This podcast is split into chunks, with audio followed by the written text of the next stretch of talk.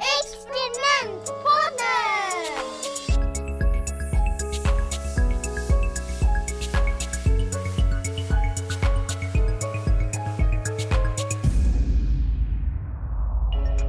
Välkomna till Experimentpodden, din källa till kunskap för att få små barn att brinna för naturvetenskap och teknik, både i och utanför skolan. Podden är producerad av Binosi och jag heter Carolina Kjellberg. I dagens avsnitt träffar jag Nina Holm som är förskollärare i Karlstad kommun. Hon berättar om sitt arbete med utomhuspedagogik samt det NTA-tema som hon varit med och utvecklat, teknik och hållbar utveckling.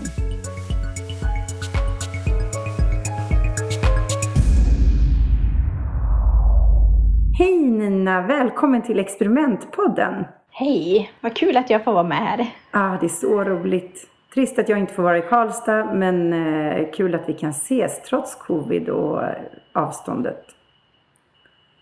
Vi får ses när du kommer till Karlstad nästa gång. Eller hur? Och jag, skulle nu, jag vet ju vem du är och vi har pratat rätt mycket, men alla som lyssnar har ju ingen aning om vem du är. Kan inte du berätta lite kort? Ja, men det kan jag göra. Eh, Jag är en förskollärare som har jobbat som förskollärare sedan 99. Eh, Men jag började jobba med utbildning redan innan det, för direkt efter jag gick ur gymnasiet så tänkte jag, funderade på vad jag skulle hitta på. Eh, åkte till USA som au pair, men innan jag fick min familj så jobbade jag som lärarvikarie eh, i den kommunen som jag är uppväxt i. Mm. Och, och när jag kom tillbaka från USA som jag var i som au pair, då, då fick jag lärarvikariejobb igen. Så då blev jag klassföreståndare i en årskurs 9 Jaha. och jobbade då på högstadiet ganska länge. Men, och hur kom det sig att du fick ett heltidsjobb sådär helt plötsligt?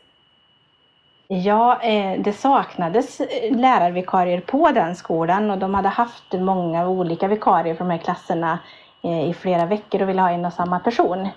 Så då, då fick jag prova och provade fram till jul men sen tyckte de att det funkar ganska bra så då fick jag fortsätta vårterminen också. Och då insåg jag att jag skulle nog läsa till att bli pedagog. Kanske inte för högstadiet men förskollärare låter som en bra idé tyckte jag då. Mm. Och hitta en utbildning med naturvetenskap och teknik som inriktning. Så då flyttade jag till Gävle. Mm, kul! Och då har du hållit på ganska länge tycker jag med de här områdena. Det är därför du kan så mycket här idag. Det vet jag inte men jag tycker att det är väldigt roligt. Det är ju mina intresseområden så att jag, jag tycker att det är väldigt spännande att få utforska och upptäcka och, och kanske till och med uppfinna lite grann sådär. Så att eh, idéer är min starka sida. Mm. Och du, då idag, vad gör du idag? Ja, idag jobbar jag, eh, delar jag min tjänst eh, inom två olika områden i Karlstad kommun. Så jag är anställd av Karlstad kommun eh, på dels som eh, NTA-samordnare och NTA-utbildare. Mm. Och då handlar det om att utbilda i ett eh, skolutvecklingsprogram som heter Naturvetenskap och teknik för alla. Och det jobbar jag mot kommunens förskolor. Då. Eh, och den andra delen av min tjänst då jobbar jag som utomhuspedagog eh, på Karlstad naturskola. Mm. Och träffar då eh, Karlstad kommuns förskolor och förskoleklasser. Men också mycket lärarfortbildning jobbar jag med.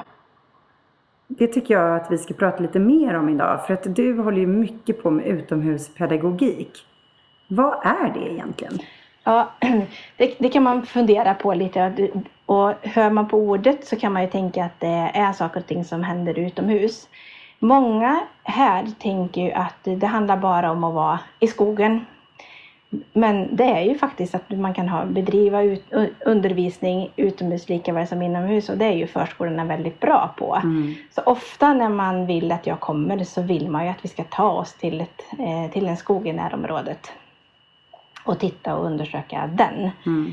Ehm, Jag har en cykel, en elcykel med låda på så att jag lastar den full med material för dagen som passar temat som förskolan jobbar med. För det är inte meningen att det ska vara någon happening som kommer utan det ska passa in i det förskolegruppen redan jobbar med. Mm. Så jag packar ner material som passar för dagen. Eh, Jag packar ner oftast ved, matlagningsutrustning, vatten och, och kåsor och sådär så att man kan äta med.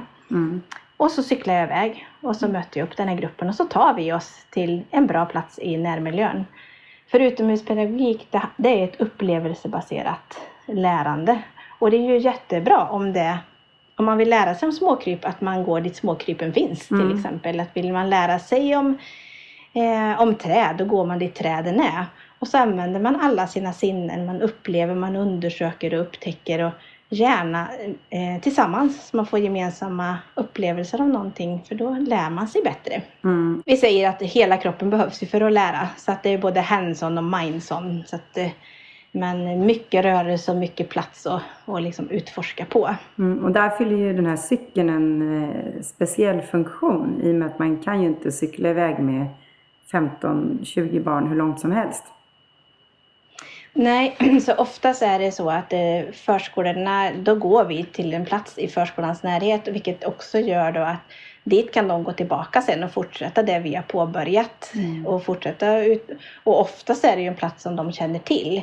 Där man vet hur, i vilket område kan vi vara och leka, hur långt får man gå och vad är det vi får göra här. Och det finns oftast liksom en eldstad i närheten. Det finns kanske bra klätterträd som man ska, kan utforska och röra sig i stora stenar och klättra på och, mm. och sådär. Så att, eh, oftast finns det ju väldigt bra områden runt förskolorna. I alla fall här i våran kommun. Ja, och ni har ju gott om skog och mark i Värmland. Mm. Ja. Sen finns det ju förskolor som har sådana här cyklar också och då brukar vi cykla iväg och ta oss lite längre turer så att vi då åker vi någonstans till en plats där man tycker att man kan få utforska någonting som som man inte kan göra varje dag utan mm. då åker man tillsammans på en tur. Till exempel och tittar på, på en bäverhydda eller sådär. Det har vi också möjlighet att göra. Så spännande. Och när ni då arbetar eh, med utomhuspedagogik, hur, hur fungerar det naturvetenskapliga arbetssättet? Ja, det, Alltså tittar man på det naturvetenskapliga arbetssättet så tycker jag att förskolorna är fantastiskt bra på att använda det och det är ju lite det arbetssättet som barnen använder hela tiden. För man kan ju säga att det är det undersökande arbetssättet. Mm. Um, och ofta så vill man ju veta lite, nu, nu väljer ju förskolegruppen eh, och ett tema för dagen som vi ska jobba med så då vet jag att barnen har lite förkunskap. Så att ibland kan jag ju fundera på vad är det de vet om. Att jag, har, jag har kollat av det med pedagogerna innan så att man vet vad man ska börja med. Mm.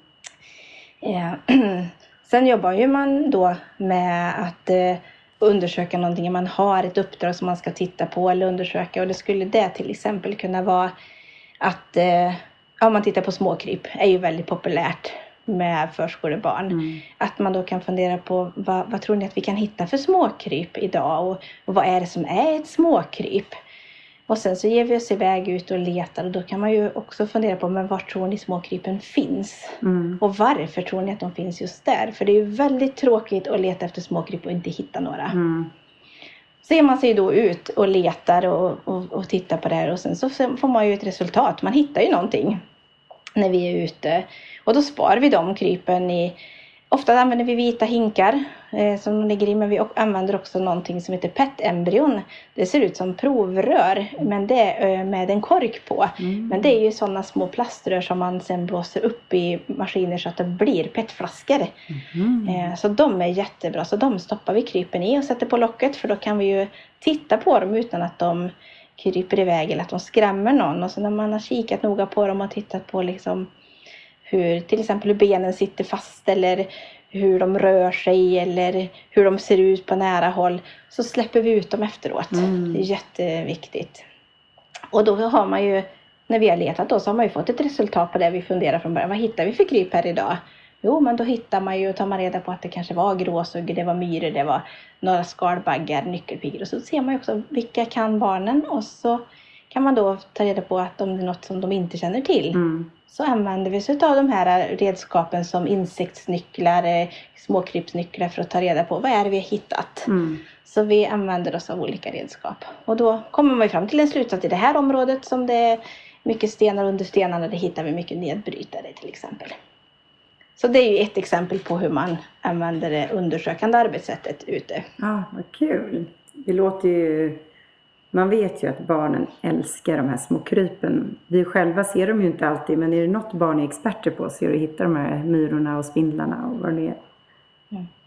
Ja, och det som är, jag tycker det är så kul för att ofta så kan ju barn tycka att de är lite läskiga. Att, eh, att de kanske bits eller så. Mm. Så ibland när vi går till skogen så kan det ju vara att barnen försöker stampa på myrorna. Men gör man då en, en undersökande aktivitet omkring myror, man kanske eh, hittar en myrstack och bestämmer sig för att vi gör en, eh, en myrrestaurang. Mm. Vad, vad tror ni att myrorna tycker bäst om att äta?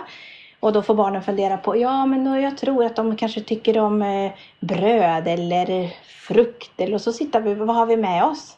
Och så gör vi i ordning och så lägger vi upp det i myrstacken. Kanske en liten bit av någon brödbit eller något äpple eller banan, den frukten vi har med. Och sen så gör vi andra undersökningar kring de här myrorna och sen går man tillbaka och ser vilken matbit finns det mest myror på. Och då kan man ju, det är också ett undersökande arbetssätt att då har man ju gjort en hypotes att ja, men jag tror till exempel att myrorna kommer att tycka bäst om äpplet. Och då går man sen och kikar, men vilken fruktbit har mest myror på sig? Och då får man ju ett resultat att ja, men i den här myrstacken så tyckte de mest om päron eller banan. Eller, och vad kan det bero på? Det var ingen som ville ha eh, den sura citronen eller det var ingen som ville äta på, på kaffet eller så. Mm, men det är en jätterolig aktivitet att servera mat till stacken. Ja, precis, och då kan jag säga att då är det ingen av barnen som trampar på myrorna på vägen hem. Mm. För då har de skapat en relation till myrorna, skapat intresse för de här myrorna. Eh, och då blir man rädd om det som man... Man värnar om det man har en relation till. Ja, det är ett jättefint sätt att få dem att göra det. Ja, och det är väldigt, en viktig del av utomhuspedagogiken så är det ju lärande för hållbar utveckling och att man måste vara rädd om det vi har i vår natur för i vårt ekosystem behövs alla delar. Så man kan inte plocka bort något utan Mm. även om vi tycker att myrorna kanske är lite läskiga så gör de väldigt stor nytta i vår natur. Hur arbetar ni med allemansrätten med barnen? Eh, ja, det är ju en jättebra fråga tycker jag. För är det några som är ganska bra på allemansrätten fast de inte ens vet vad allemansrätten är så är det förskolebarnen. Mhm. Eh, alla förskolebarn vet att man inte slänger skräp i naturen, att man inte förstör i naturen och sådär. Eh, Men eh, vi brukar jobba med det med så att vi har sagor som vi kan berätta om. En har vi om Peter Pinne som handlar ju om skillnaden mellan en pinne och en gren. Mhm. Att när vi bygger saker i skogen så får vi använda pinnar och pinnar är sånt som ligger på marken. Grenar, det, de låter man bli, de sitter fast på träden. Så det är en ganska enkel regel som man gör. Sen brukar vi eh, ha, vi brukar säga så här att man får inte störa, man får inte förstöra i naturen. Vad tycker du skillnaden mellan naturvetenskap och teknik är? Mm. Ja, naturvetenskap, det handlar ju om att ta reda på och förstå hur fenomen fungerar som finns. Eh, och teknik, det kan man ju tänka att det är ett sätt att eh, pröva sig fram för att se hur saker och ting fungerar men också tillfredsställa behov som man har eller lösa problem som dyker upp. Så det tänker jag att är skillnaden. Ja, och när vi då pratar om naturvetenskap och teknik så tänkte jag att eh, du ska få berätta om det här nya NTA-temat som du har varit med och utvecklat. Ja, det är ju jätteroligt att jag har fått möjlighet att vara med och, och ta fram ett NTA-tema för förskolan. Som, eh, vi, vi gjorde, började med att göra massa undersökningar om vilket behov som fanns i förskolan. Eh, som man tycker utifrån våra styrdokument. Vad är det man behöver ha bra material omkring för att jobba med? Mm. Och eh, vi fick ju ganska många svar som stämde överens med de tankarna som vi i projektgruppen hade redan från början. Att det handlar om eh, lärande för hållbar utveckling, det handlade om teknik och det handlade också om att man ville ha uppdrag som man kunde göra mycket utomhus. Mm. Så det kändes ju toppen för mig som jobbar som utomhuspedagog och som verkligen gillar att jobba med teknik. Ja. Att, det, eh, att det var med. Och sen eh, att hållbar utveckling, det ska ju genomsyra allt vi gör. Mm. För det är ju ett förhållningssätt, tänker jag, som vi alla behöver använda oss utav. Mm. Så eh, jättekul att få vara med och ta fram det temat. Och eftersom jag jobbat mycket med teknik ute så är det ju en del av uppdragen som kommer ifrån utedagar som jag har genomfört med förskolegrupper här i Karlstad. Som, och det gör ju att det blir extra kul. Ja, det är, det är klart att det är det. Och då i det här nya NTA-temat så berättade du för mig tidigare ett så fint sätt och du kunde arbeta både med naturvetenskap och teknik i samma uppdrag eller experiment. Kan inte du berätta om det lite mer? Jo men absolut. Eh, och då är det så att det var en grupp som jobbar mycket med naturvetenskap eh, och hade jobbat eh, ganska mycket med flyta och sjunka mm. i sin grupp. Som ville att vi skulle ha en utedag som handlade om det. Och då funderade jag på men hur, hur ska vi göra det på ett bra sätt så att det liksom blir viktigt på riktigt. Så att det inte bara blir ett undersökande utan att det kan, det kan bli ett resultat, en mm. slutprodukt av det också. Så då bestämde vi oss, eller jag bestämde mig för att de skulle få göra lite materialtester. Mm. Och så skulle de få bygga en liten båt åt en eh, liten figur som vi har i Naturskolan som heter Moja som är ett småfolk. Mm. Så då började jag med att göra bilder på olika naturföremål som jag visste att vi skulle hitta på den här platsen. Det var kottar, det var stenar, det var grenar, det var löv och gräs och sådär. Och så delade jag ut det till barnen som var med och så fick de gå och hämta de här sakerna. Mm. Eh, och när de hade hämtat in dem så tog jag fram ett vändiagram. Och ett vändiagram det består ju av cirklar som överlappar varann. Och i den ena cirkeln skulle de då lägga saker som de trodde skulle kunna flyta. Och så fick de motivera varför de trodde de skulle kunna flyta. Mm. I den andra cirkeln så fick de lägga saker som de tänkte skulle sjunka och varför de trodde att det skulle sjunka. Mm. I den här överlappande delen, där fick de lägga sådana saker som de var osäkra på. Mm. Eller som de tänkte kunde både flyta och sjunka. Någonstans där mittemellan så. Eh, och när de då hade fått motiverat, för det är ju viktigt när man gör förutsägelser, när man jobbar med naturvetenskap, att man inte bara gissar utan man, man gör en kvalificerad gissning eller en förutsägelse vad man tror. Mm. Då var det ju så härligt att höra de här barnen som tog fram en sten och säger att ja men den här stenen den tror jag kommer sjunka för att när jag var vid havet i somras så var det inga stenar som flöt på ytan. Mm. Eh, och då känner jag att ja, men där använder barnen sina erfarenheter för att, för att dra slutsatser eller göra förutsägelser kring ett material. Mm. Eh, och när de hade gjort de här förutsägelserna så tog jag fram en balja med vatten och så fick de ju testa. Och då måste ju testandet Vilka? vara så mycket mer givande när de väl själva innan har fått fundera och klura lite.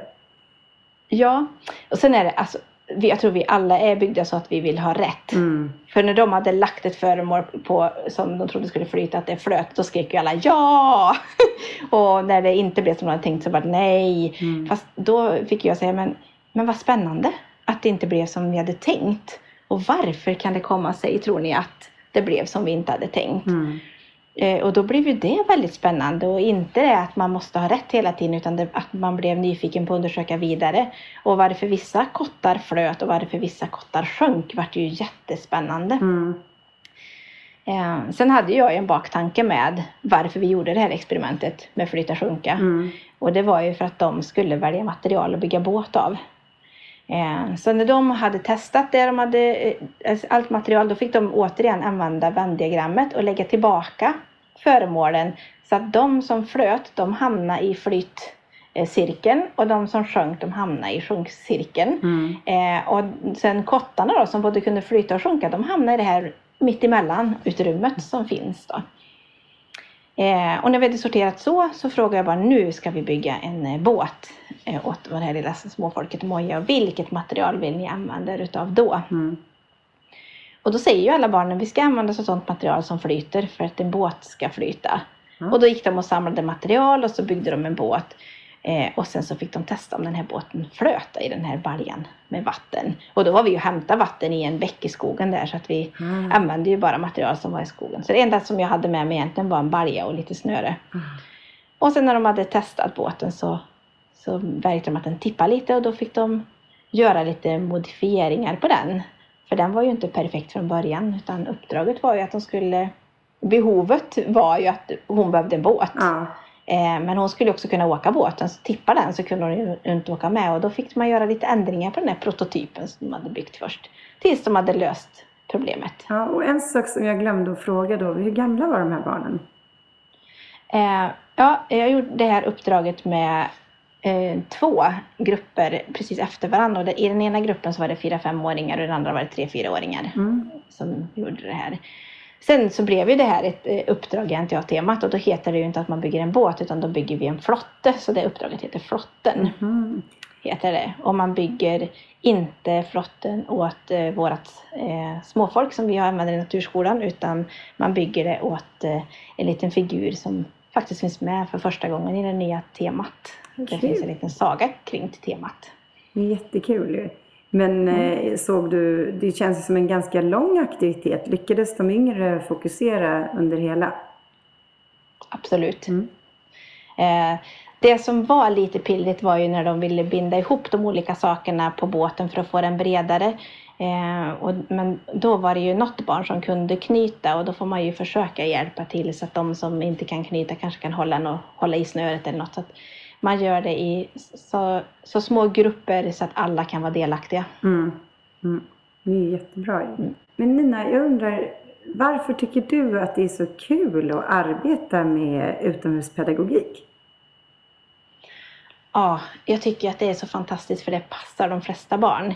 Eh, och det finns möjligheter att och liksom se. Det barnen gör så kan man ju följa dem lite grann. Det kommer upp mycket idéer, det är mycket utmaningar, det är mycket eh, ja, men det är så härligt, det är my- mycket fantasi och det är också att när man är i, ute i, i skogen som vi är mest då, Mm. så är det ju väldigt könsneutralt. Det är liksom ingen skillnad på flickor och pojkar. Alla ges samma möjligheter att utforska och upptäcka. Eh, materialet tilltalar de flesta. Så att jag tycker det är, det är en bra, likvärdig eh, undervisning tycker jag när vi är ute. Mm. Kan inte du eh, berätta om det här talesättet som ni har på Naturskolan? Ja, och det har vi lånat från Pippi Långstrump. Och det är ju så här att Pippi hon säger att det här har jag aldrig gjort så det klarar jag säkert. och, och, det, ja, men, och det känns som ett bra eh, Ja men det är ett väldigt bra talesätt för vågar man inte prova saker då utvecklas man inte heller. Och det är ju något som vi vill att det ska genomsyra de, de barnen och de eleverna som vi träffar men också våra kollegor att man måste våga kasta sig ut lite och prova på saker. Mm. Eh, och ibland vet jag att när vi har gjort saker så har jag fått frågan från eh, ja, men VFU-studenter eller vad, vad, vad, är, vad gör du om det blir fel? Mm. Eh, och då brukar vi ställa oss frågorna, men vad är det värsta som kan hända och vad är det bästa som kan hända? Mm.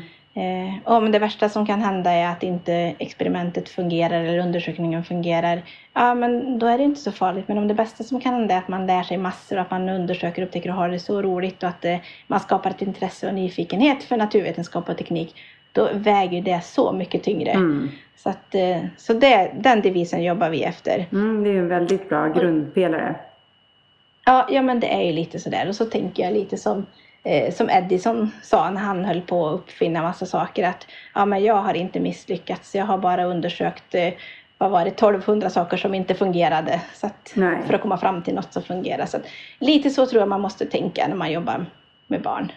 Ja, nej men, och det, är, det är så man kommer framåt. Det är att våga prova sig fram. Och det tror jag är... Eh, men sen är det ju så att eh, säkerhet går ju först när vi är ute. Mm. Eh, och vi har ju en progression i det vi gör. Så att, eh, så jag sa förut att vi lagar mat och när vi ber ju inga förskolebarn göra eld.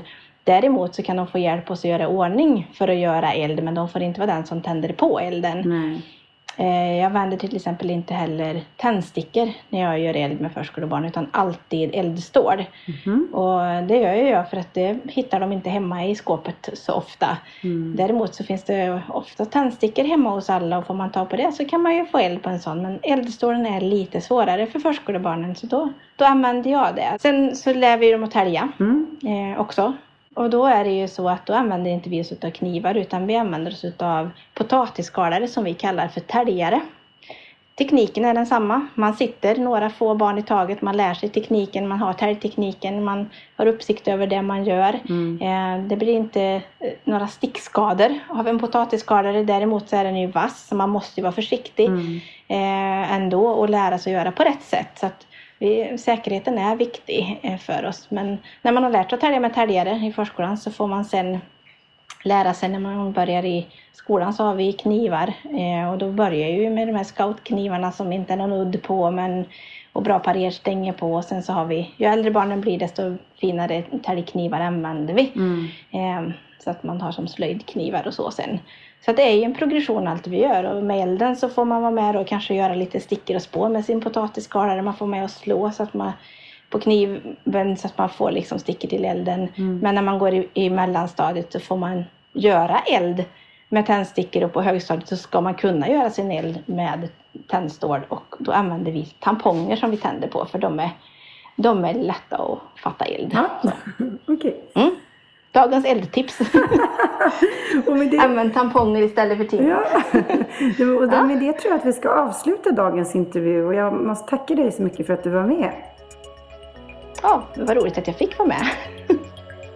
Tack för att du har lyssnat på Experimentpodden, en Binosi-produktion med mig, Carolina Kjellberg.